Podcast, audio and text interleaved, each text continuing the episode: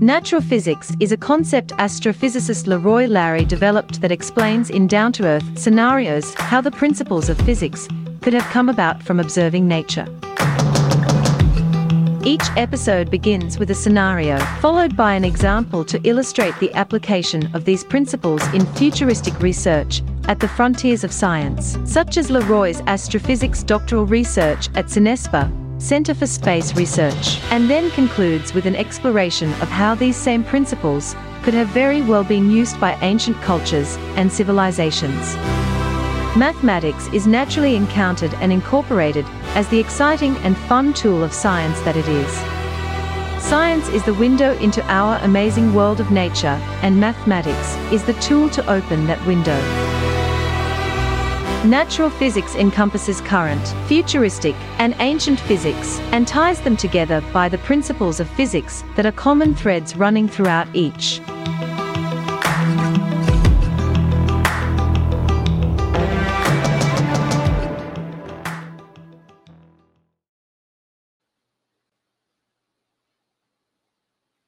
Greetings. I'm Leroy Larry, and welcome to Natural Physics, live from Costa Rica. I have a couple of go backs on last episode. Um, yes, I do. And actually, I have a, a go back on a go back. now, do you remember how, because we were so excited to be going down to the Diqui Delta uh, on our road trip that I I fantasized about the Road to Morocco show. I mean, that kind of feeling of adventure and never have never having been somewhere before. And um, as you all know, our expedition it turned into a road trip for Tirza and I. So uh, had moved the road to Morocco, and I misnamed the third actor in that movie, Dorothy Lamour, who at that time I called her Heidi Lam- Heidi Lamar uh, Heidi Lamar. No, Hedy Lamarr. See, I almost did it again. Okay, okay. So I called Dorothy Lamar Hedy Lamarr, and then last episode I called Hedy Lamarr Heidi Lamar. I mean, who but I could misquote my own self, right? so, in order to do justice to Hedy Lamarr, and also I had said that Hedy Lamarr was from an earlier uh, time period in Hollywood. Not correct at all. They were both basically the same age. I mean, they were they were born a month apart. Dorothy Lamour in the United States, Hedy Lamarr in Austria. So you see, okay, this is Dorothy Lamour. Okay, the the the, act, the actor who plays with Bing Crosby and uh, Bob Hope in those road shows. And and by the way, uh, the reason why I played the whole clip is because I don't know if you noticed, but they had a lot of fun freedom back at that time. This is the 40s, right? And I don't know if you heard Bob Hope, uh, I'm sorry, first Bing Crosby, when they were singing, he said, Yeah, we just might meet Dorothy Lamour, right?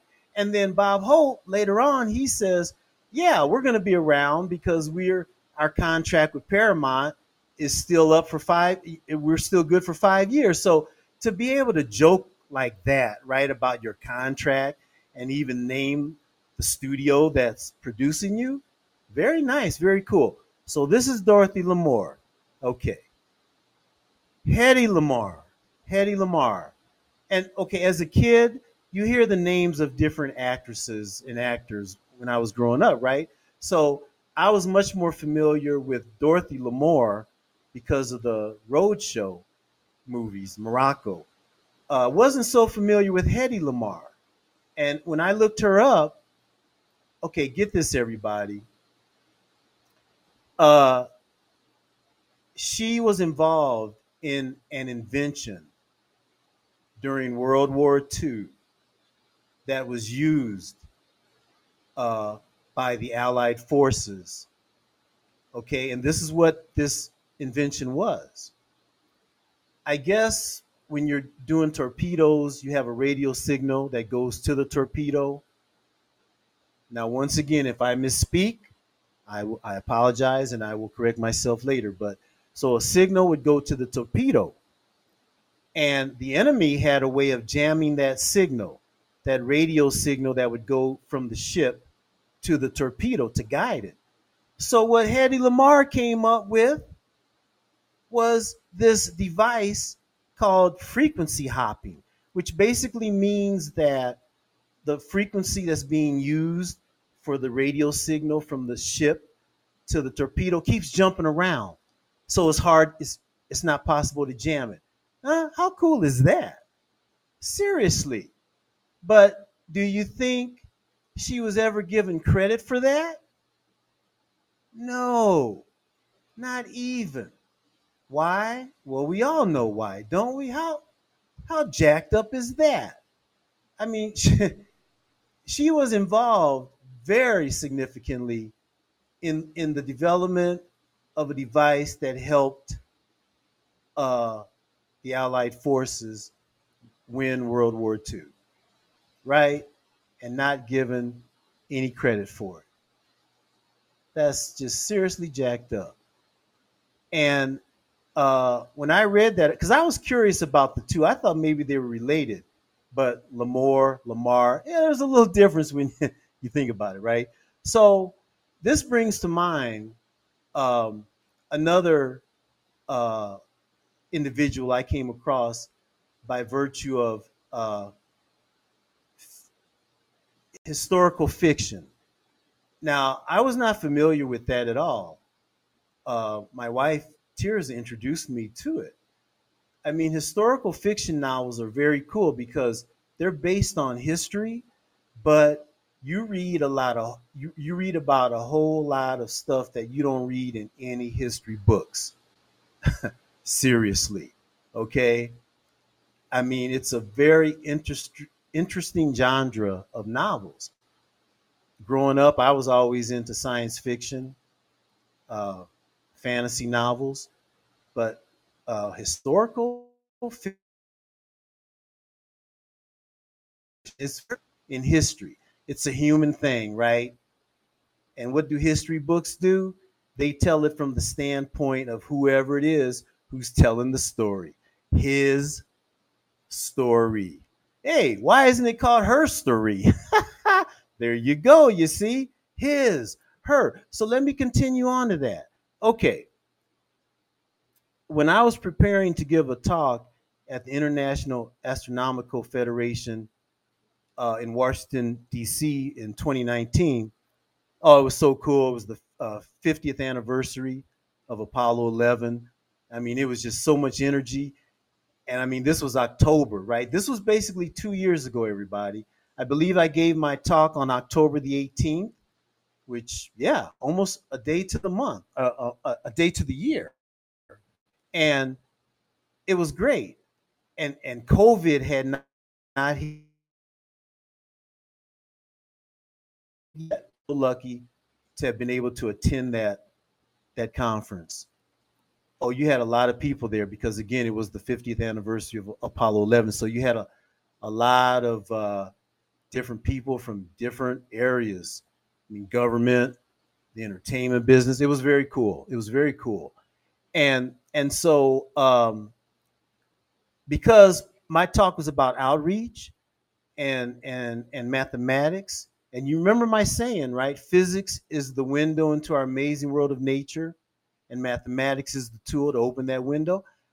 In my talk, I wanted to get a, that point across, and also um, I want to talk about how uh, it's important to the theme of this conference was leave, uh, leave no one behind, include everybody, and that specifically was geared towards women. That was the theme.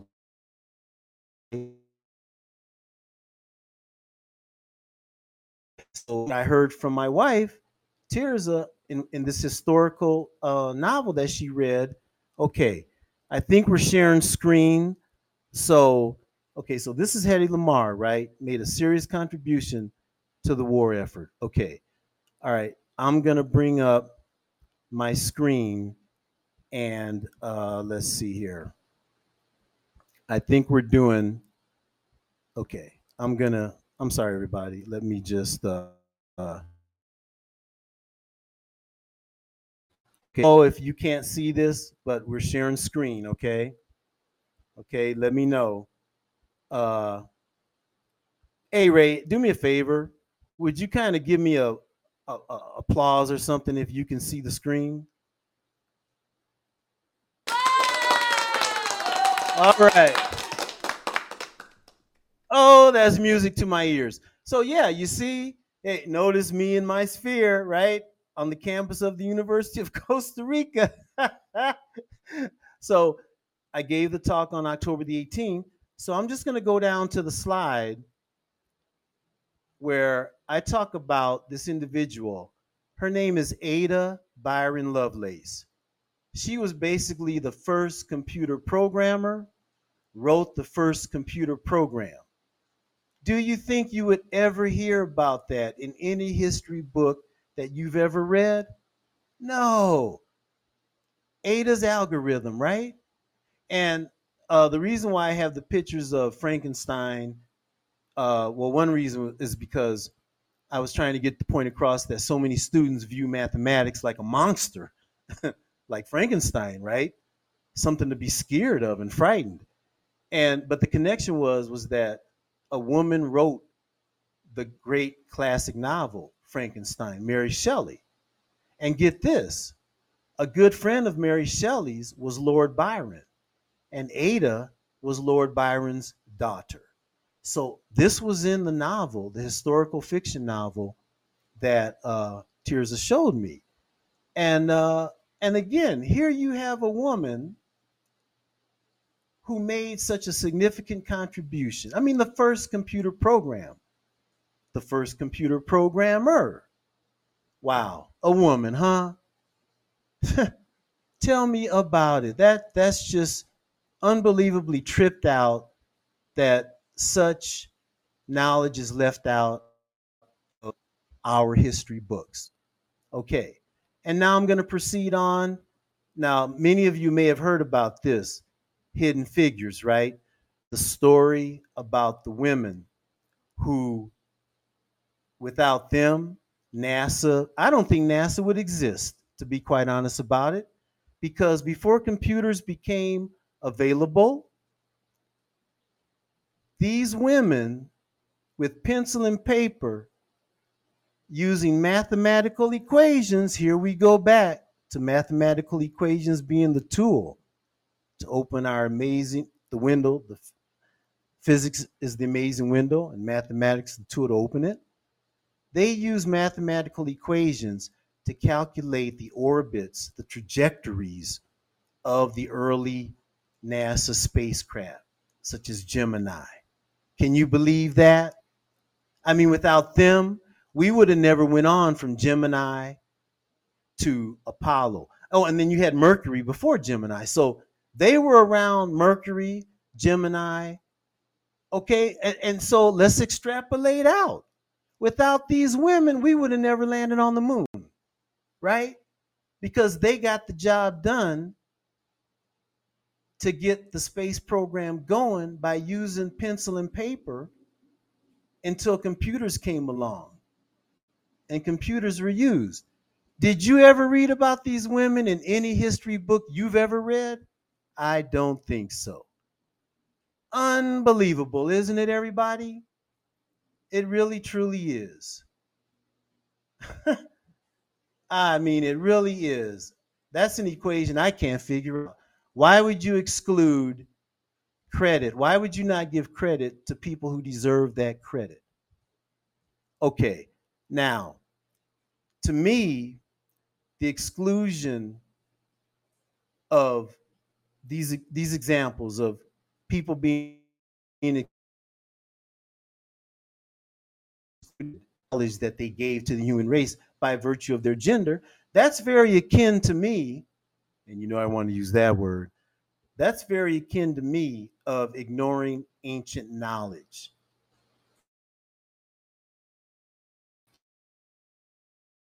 because because it's ancient. What it doesn't deserve the credit that it holds. It doesn't deserve the importance. Think about it. If ancient civilizations who all start uh, uh, close attention to the moon, think about it. They were able to figure out basically the equation of the Earth. And just like with any other data you collect, you have a lot of it and experimentation, okay? But ancient peoples from the moon, they determined when it was the right time to, to plant the crops, okay? I mean, hey, maybe first time out the gate, they might have said, okay, we'll plant in August.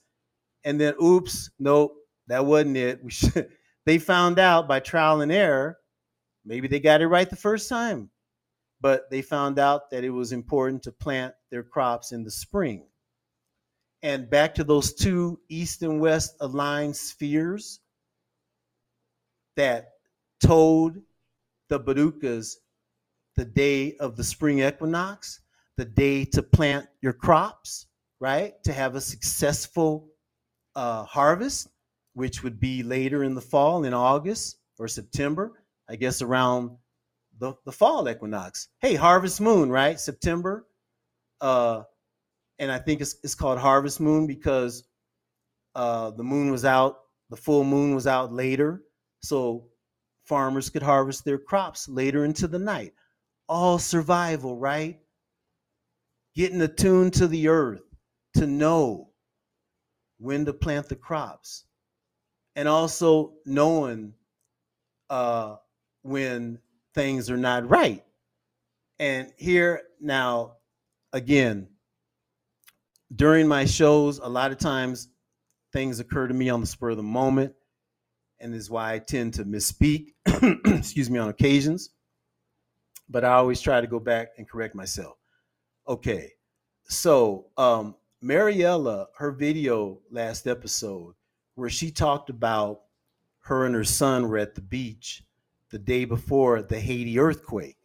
Okay, and I didn't realize that they noticed these waves that the sea was angry, as she put it, the day before the earthquake occurred. And then I, I followed it up talking about my experience in California with seeing the waves that had propagated all the way from Japan across the ocean to hit the shores of California after the Japan earthquake that caused the tsunami. But I realized that Mariella's experience, her and her son, that was the day before. So the angry sea, as she called it, these waves, they were actually manifesting themselves. Oh, and you know, I want to use that word. they were manifesting themselves before the actual event before the earthquake occurred. But the ocean was already showing that the earth was angry. The earth was not content. And this earthquake occurred the very next day in Haiti. That that's that's very intense. Okay. All right. So now um what I'm going to do now is again when you think about all the individuals from history that have been excluded just by virtue of their gender from receiving the credit, the acknowledgement, and then you think about ancient peoples and their culture and what they learned about the moon. And if they hadn't learned what they learned about the moon and the earth, human race wouldn't have survived. So to discount that ancient knowledge, to call it myth or folklore or legends, yeah, I don't see the connection there whatsoever. Okay, so now um, what I want to do real quickly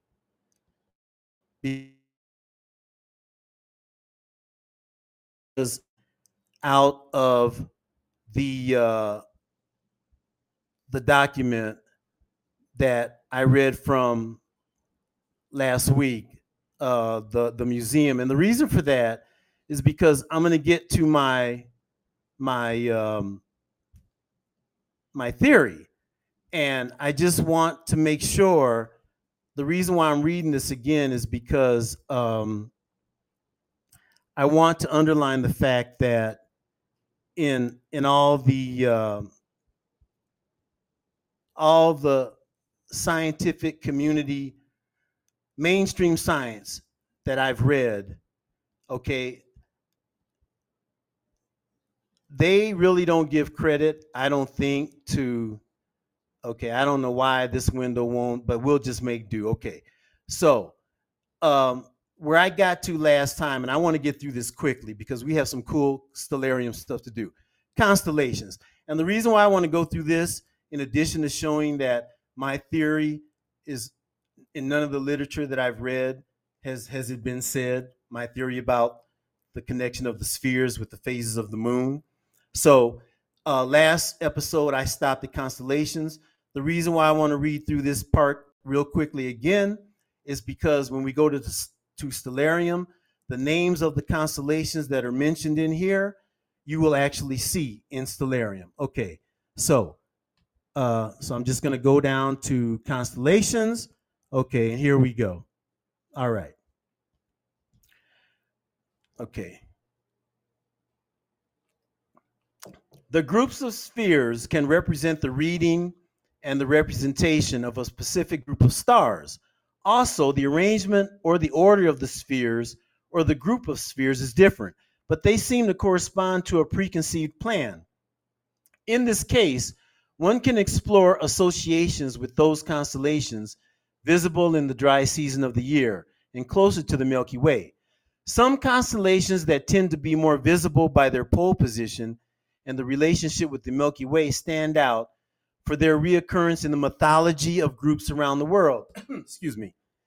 We can cite Orion,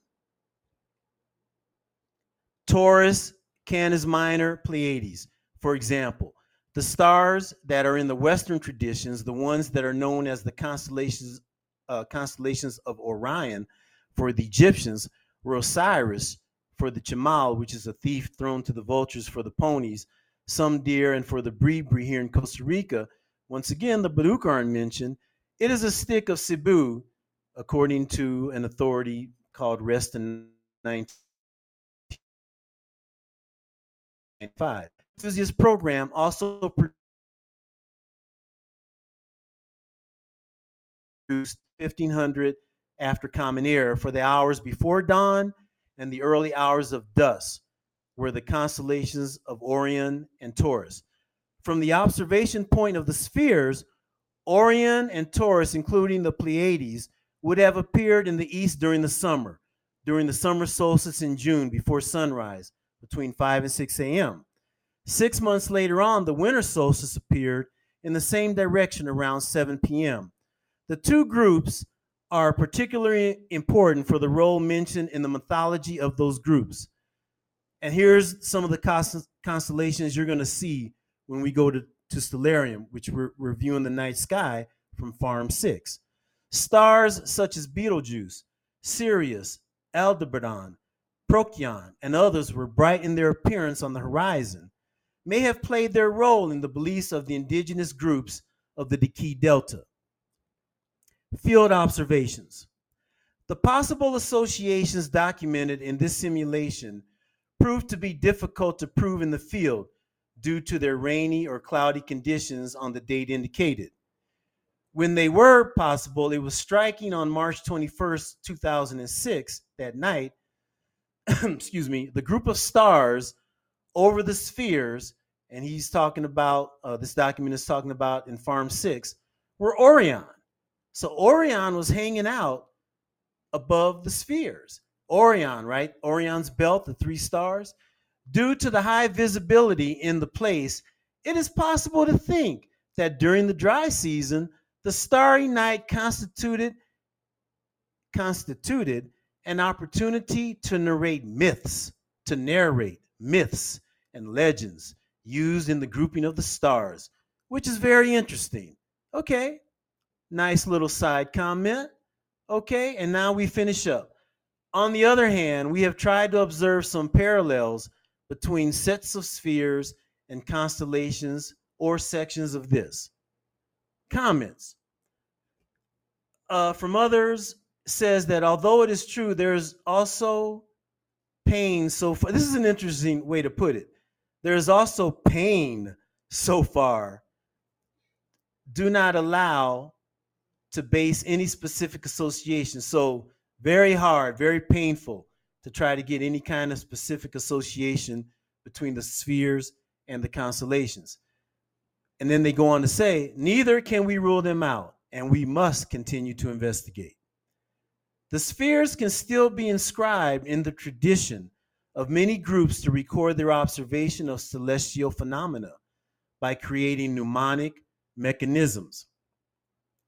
Mnemonic, just something you, you use to remember something, right?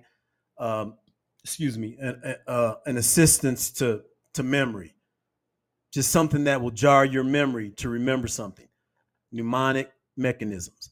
These mnemonic aids were common in many ancient societies. The rich belief system of neighbor, neighboring groups supports the assumption it is through continuous field observations that preliminary observations can be supported or discarded.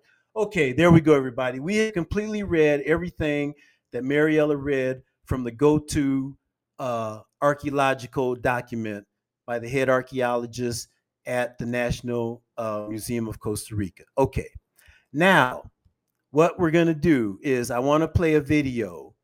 And last episode, okay, remember I referred to my theory, which we're going to get to, we're going to continue on after the, the video, but I called it my aha moment, right? I played it last episode, but the uh, screen sharing that you couldn't hear it. So now we're going to play it again and you will be able to hear it. But before that, uh, both of these video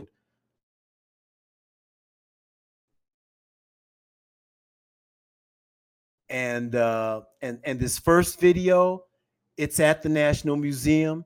Ray is the filmer, and and there's me with a sphere, the sphere that's displayed in front of the National Museum of History. Uh, sorry, National Museum of Costa Rica. Uh, and but but because we've t- been talking about survival, and that's where all the early observations of the moon came from for all the ancient civilizations. I thought it'd be cool to play this again in conjunction with the AHA video. So Ray, if you would, uh, do I need to do I need to stop uh, screen sharing? I probably do. Okay, I'll stop screen sharing so you can play this, Ray. Okay.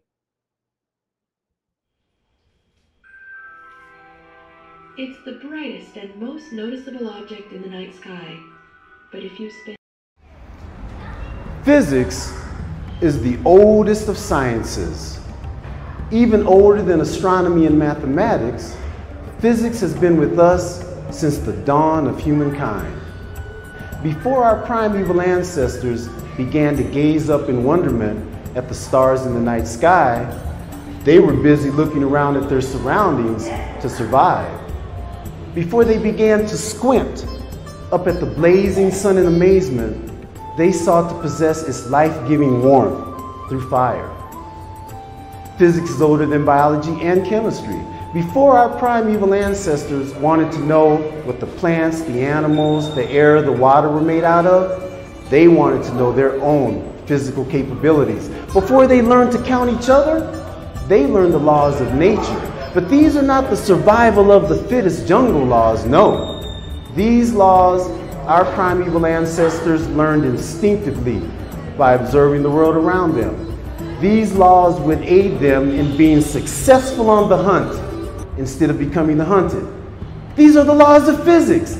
Yes, eventually they made their way into our textbooks and upon our blackboards, but they did not originate from either. These laws came from our primeval ancestors observing the world around them in order to survive. These are the laws that come from observing nature. These are the laws of natural physics.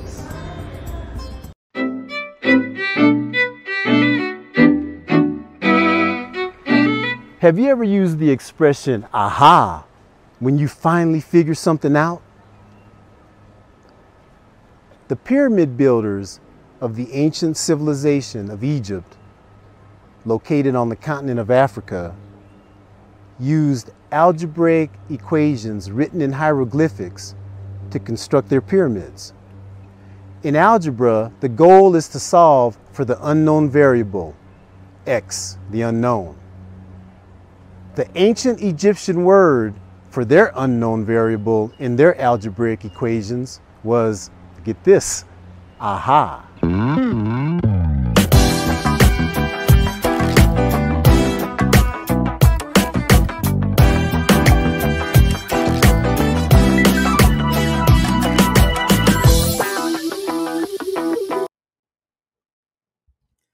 Okay, so that was from 2017, four years ago.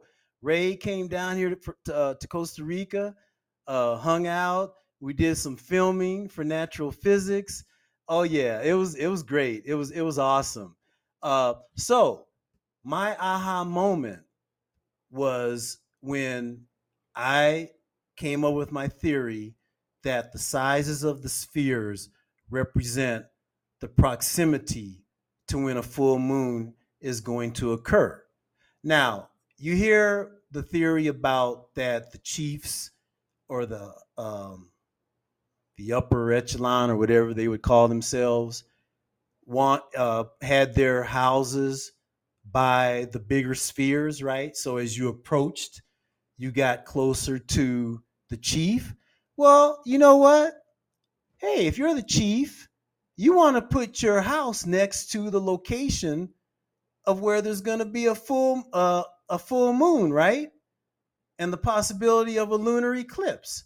Okay, so yeah, that my theory would agree with that, saying that as the spheres got larger and larger, which would indicate you're getting closer to a full moon, which probably also meant that the sun was getting ready to be close to uh, the paths of the sun and the moon were getting ready to cross, so you might have a lunar eclipse.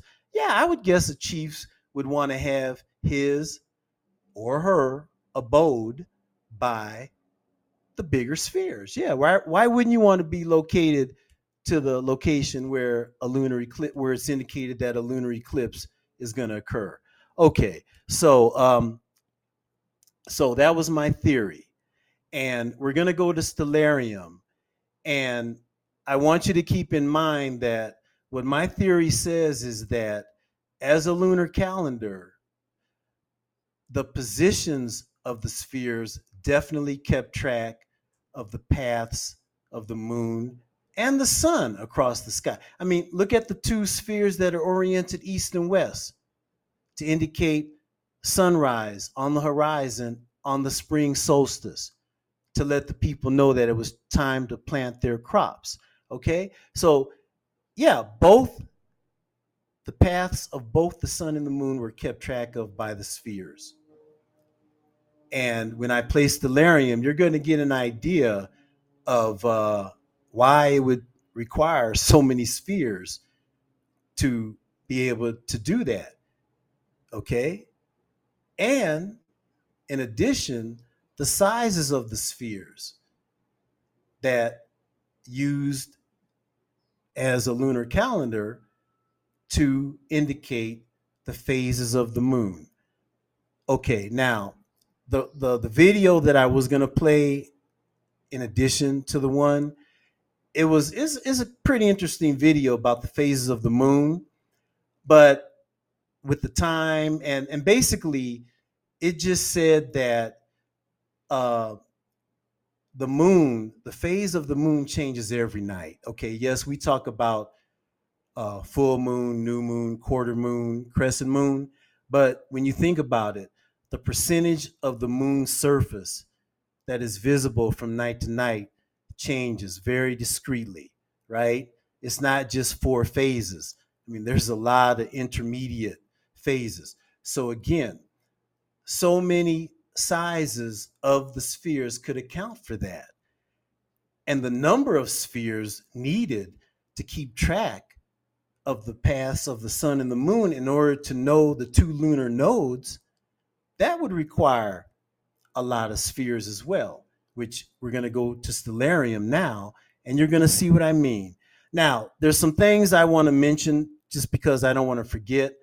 First of all, the island that I showed uh, two episodes ago off the coast of the Diquís Delta, that beautiful island, um, where I had the encounter with the beautiful furry furry person on the beach. Uh, not only has spheres been found in just those 10 square city blocks of the whole world, right? Remember, 10 hectares is basically 10 square city blocks of all the world. But also, spheres have been found on an island off the coast of the Diquís Delta. Maybe that's that island. I, I mean, it was the biggest one that we saw, but so maybe that's it. And when you think about it, the fact that spheres have been found on an isolated island like that that would help with the constraints involved, the geography, uh, hills, valleys, terrain, vegetation. That might help narrow down answering the questions of uh, who, when, why, and especially how, right? The fact that they actually are found on an island. Wow. Okay. So now let's get to Stellarium and I will do a, a screen share. So let's get to Stellarium so I can illustrate what I was talking about. Okay. All right. So now I'm going to go and I'm going to open up Stellarium. Ray again, by virtue of, oh, by the way, Ray, I heard from somewhere that you possibly had a birthday within the last week or so. Is that true? And if so, happy, happy birthday, Ray.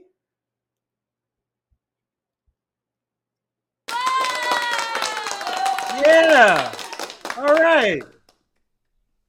What what it is actually, Ray, is that Tirza has sent me a WhatsApp picture of you with uh, an older gentleman and it said happy birthday and it was you know it said some other sentiments and yeah, nice picture.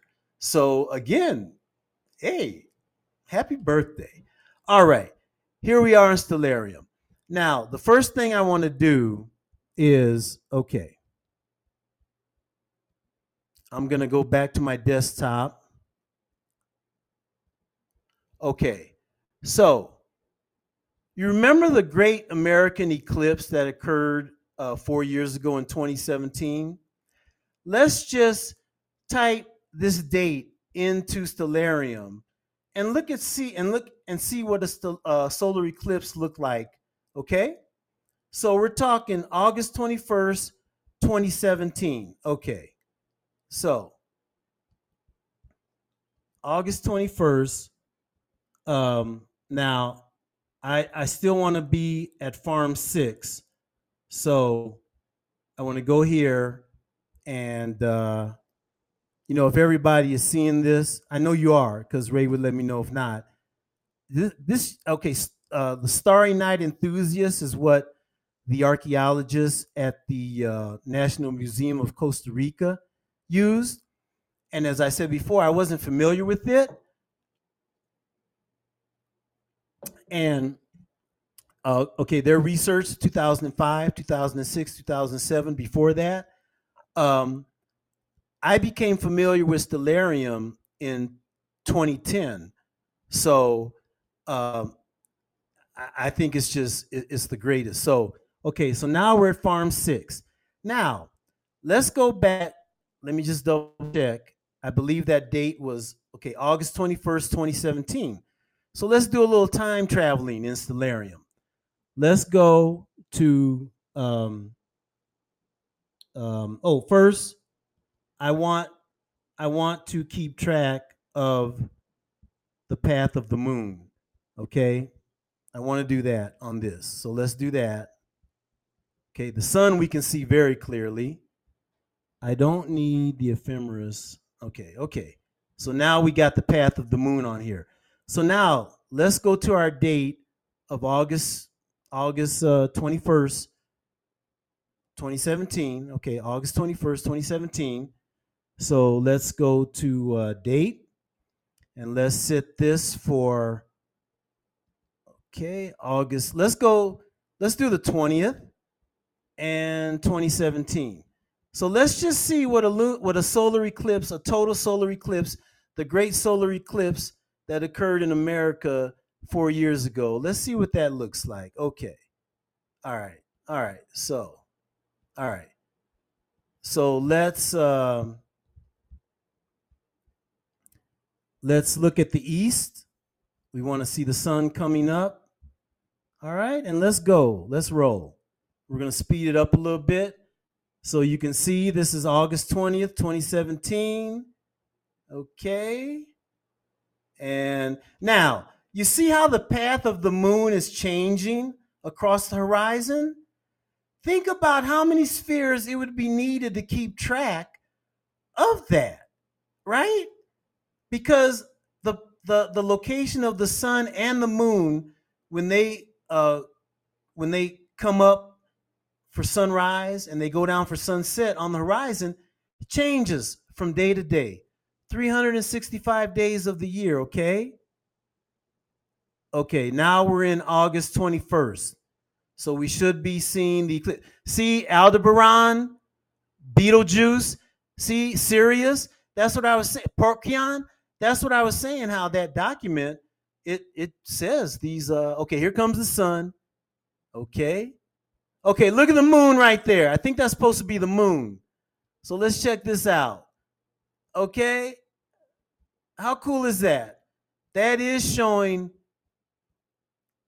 you know you would think in this case that the uh that black dot would be but you know this is pretty good i mean it shows that there's another object with the sun on August 21st, 2017. Huh? How cool is that?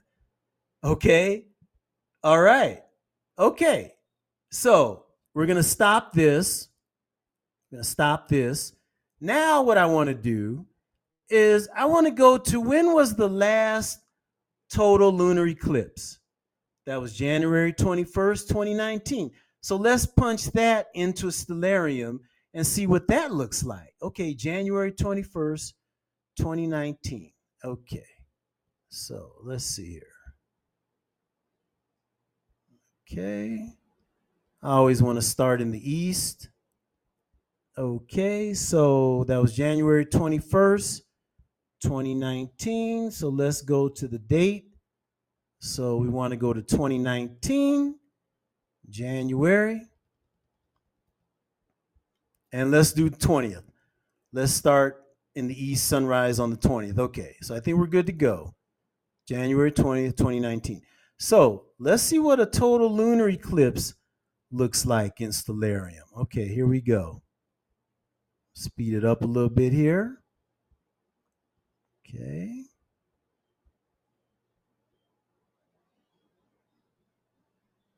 Maybe a little bit more. There we go. Okay. Okay. So we got the path of the moon traced out.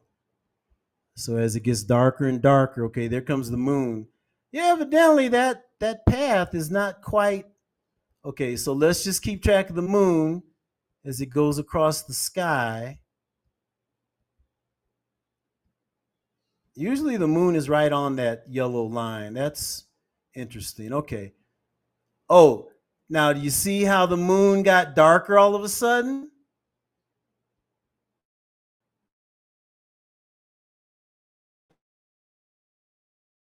Eclipse. Okay, let's pause it. Okay, so we're to go back. We're to go back a little bit.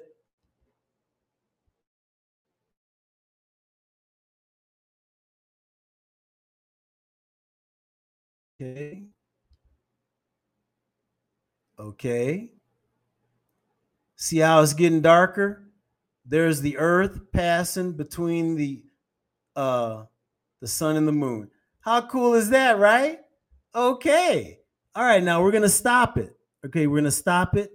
Now what I want to do everybody, when is the next total lunar eclipse? Okay, it's May 16th, 2022. So imagine my theory that the size of the spheres represent the proximity to getting to a full moon. And remember that when the sun is going to be close to the point where the moon is going to cross its path. And when that moon is going to be a full moon, you're going to have a lunar eclipse. Okay? So now we're going to punch into Stellarium the next lunar eclipse, May 16, 2022, and try to imagine that the positions of the spheres are keeping track of the path of the moon and the sun. They're keeping track of where those two heavenly bodies set in the evening and rise in the morning, right? And you saw how the paths of both when they when they come up for sunrise and when they go down for sunset, how it changes from day to day, okay? And then to that, add the phases of the moon, which change a little bit every night as you go from one night to the next, from a new moon to a full moon. A little bit more of the moon becomes illuminated, right? You could even call it like a decimal system, right? If the sizes of the spheres not only keep track of half moon, crescent moon, full moon, and new moon, but all the intermediate phases of the moon. Okay, so let's do that. May 16th, 2022. Okay, so let's do that. So let's go to date uh 2022. Okay, let me just check. I just want to make sure. Okay, May 16th, 2022. Okay, May 16th. and let's let's let's do 20 because let's give us a little bit more of a of a of a buffer before so may 20th okay that's going to be two days before no may 16th see i'm glad i checked okay so we want to go to may let's go to may 14th okay May 16, 2022. May 14, 20. Okay, so let us let's let it roll and let's imagine the spheres keeping track of the paths of the sun and the moon and the phases of the moon as this total lunar eclipse approaches. Okay, here we go. All right.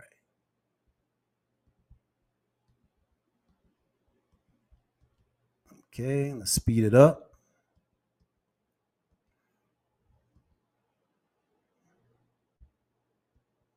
Oh, you know what? Let me pause it.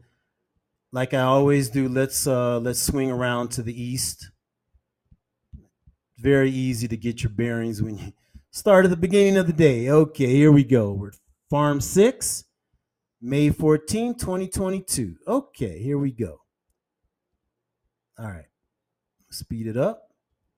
So this would be the view of the moon and the sun from farm six. Okay. We did a little future time travel, Saturn coming up. And again, you see how um, you see how the path of the moon, how it goes across the horizon, okay? Okay. Um look at you know, let me just pause this one second, everybody. I just want to make sure that I did indicate that I wanted the moon. Okay, I did. I, I wanted to be the moon. I wanted it to. Okay. Okay. All right. That's cool. Okay. Just wanted to check. Okay. Here we go. All right. Okay. So let's keep going. Speed it up.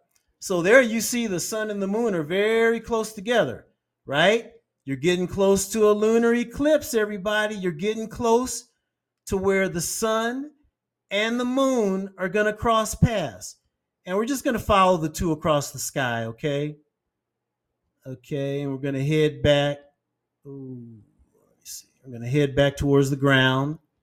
Okay, there we go in the west. Okay, look how close their trajectories are together. Keep in mind, the spheres, they were geared to keep track of where both of these heavenly bodies set at night and rode. There's Betelgeuse, Procyon. See, there's those uh, constellations that were in the uh, research paper. Okay. Okay. Okay, we're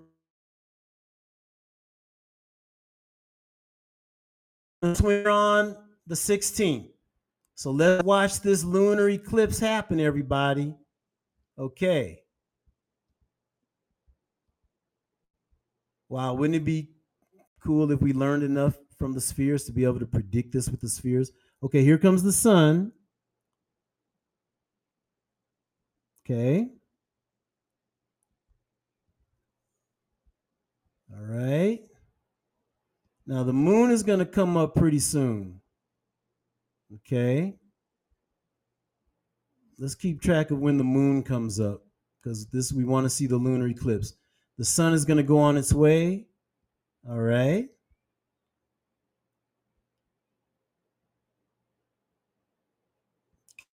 Okay, coming up pretty soon.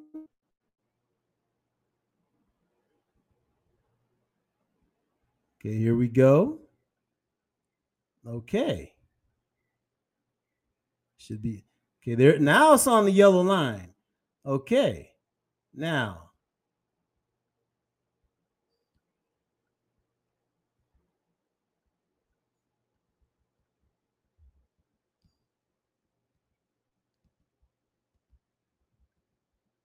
Okay.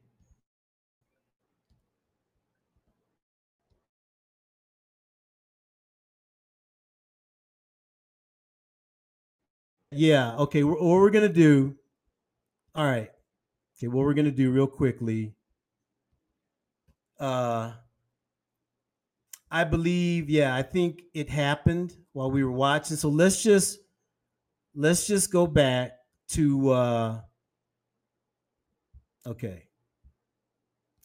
Let's just go back to 20 to 515, okay? Let's do that. Okay? And let's just just want to make sure it did say May. Okay. So, let's go back and let's uh swing around to the east. Okay? Let's just get it rolling. Okay. My whole point of doing this is to show you how much data it would be required to keep track of the paths of the sun.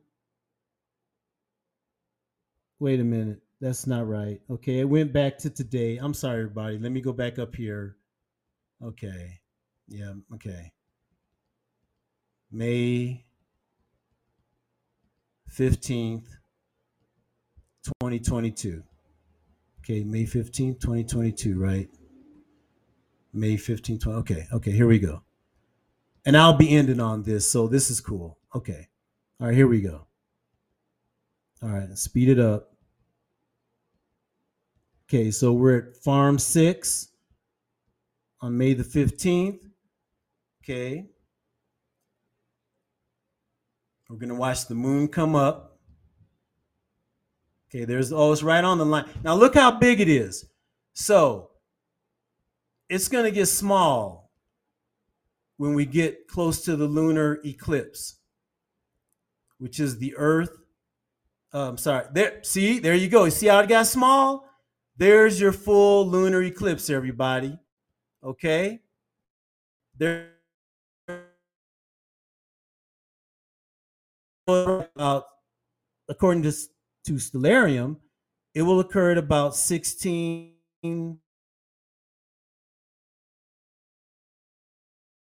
it distinctly got smaller. Okay, so once again, excuse me, as you watch, and you can go into Stellarium, you can download it, you can play with it. Hey, you know the another interesting experiment. Okay, I'm gonna I'm gonna stop screen sharing now. I'm gonna do this. Uh, let's see. Okay, I'll go back to our deal. Okay, stop screen sharing. Okay. Okay, so I should be. I stopped screen sharing. Okay, here we are. I'm back. Okay. Okay, so um take one little last drink of water. Okay. You can see by the path of the sun and the moon as depicted in Stellarium of how much data it would require to keep track of the positions of both of those bodies. Okay. And you can also uh, see by the phases of the moon how much data it would require to keep track of that. So, in order for the spheres to be able to do both, would require a lot of them. And again, with my theory, it, re- it would require a lot of different sizes of them. So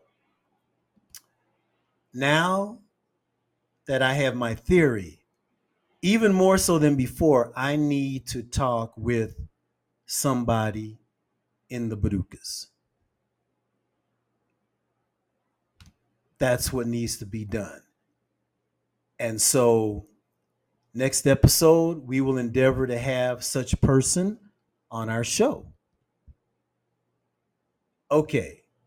On that note, my aha moment, you know, I'm enjoying it so much. And I think it's just as plausible me reading from the uh, authority document to the very end. No mention of the spheres being used, their sizes, to keep track of the phases of the moon. In all the literature I've read, nothing even remotely said like that. So it is very well possible, everybody, that we have the key to how they were used to predict lunar eclipses how they were used as a lunar calendar to keep track of the phases of the moon. Okay, with that, I will say as we continue rock, rocking and rolling with the spheres, tune in next week. You know what? We got we got started a little bit later, so let's yeah, let's just go a little bit more, huh, Ray? You, you don't mind, do you? okay, okay. So um, again, all the ancient cultures, they based their knowledge on their experiences, experimentation, what they observed in nature. Okay? They figured out the equation of the earth, the seasons, right? Spring, summer, fall, winter. They figured it out. And it took a long time, many, many generations to find the patterns in nature, right? Natural physics. Natural physics. That's what ancient cultures did. They did natural physics. Okay. On that note, I will leave you until next week. Tune in. Same fat time, same fat channel.